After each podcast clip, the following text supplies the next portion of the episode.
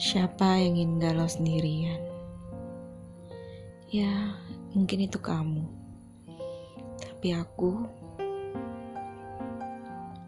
aku melihat sekelilingku dan kujadikan sebagai puisi. Atau dijadikan sebagai inspirasi. Semoga apa yang kukatakan jadi cerminan dari perasaanmu.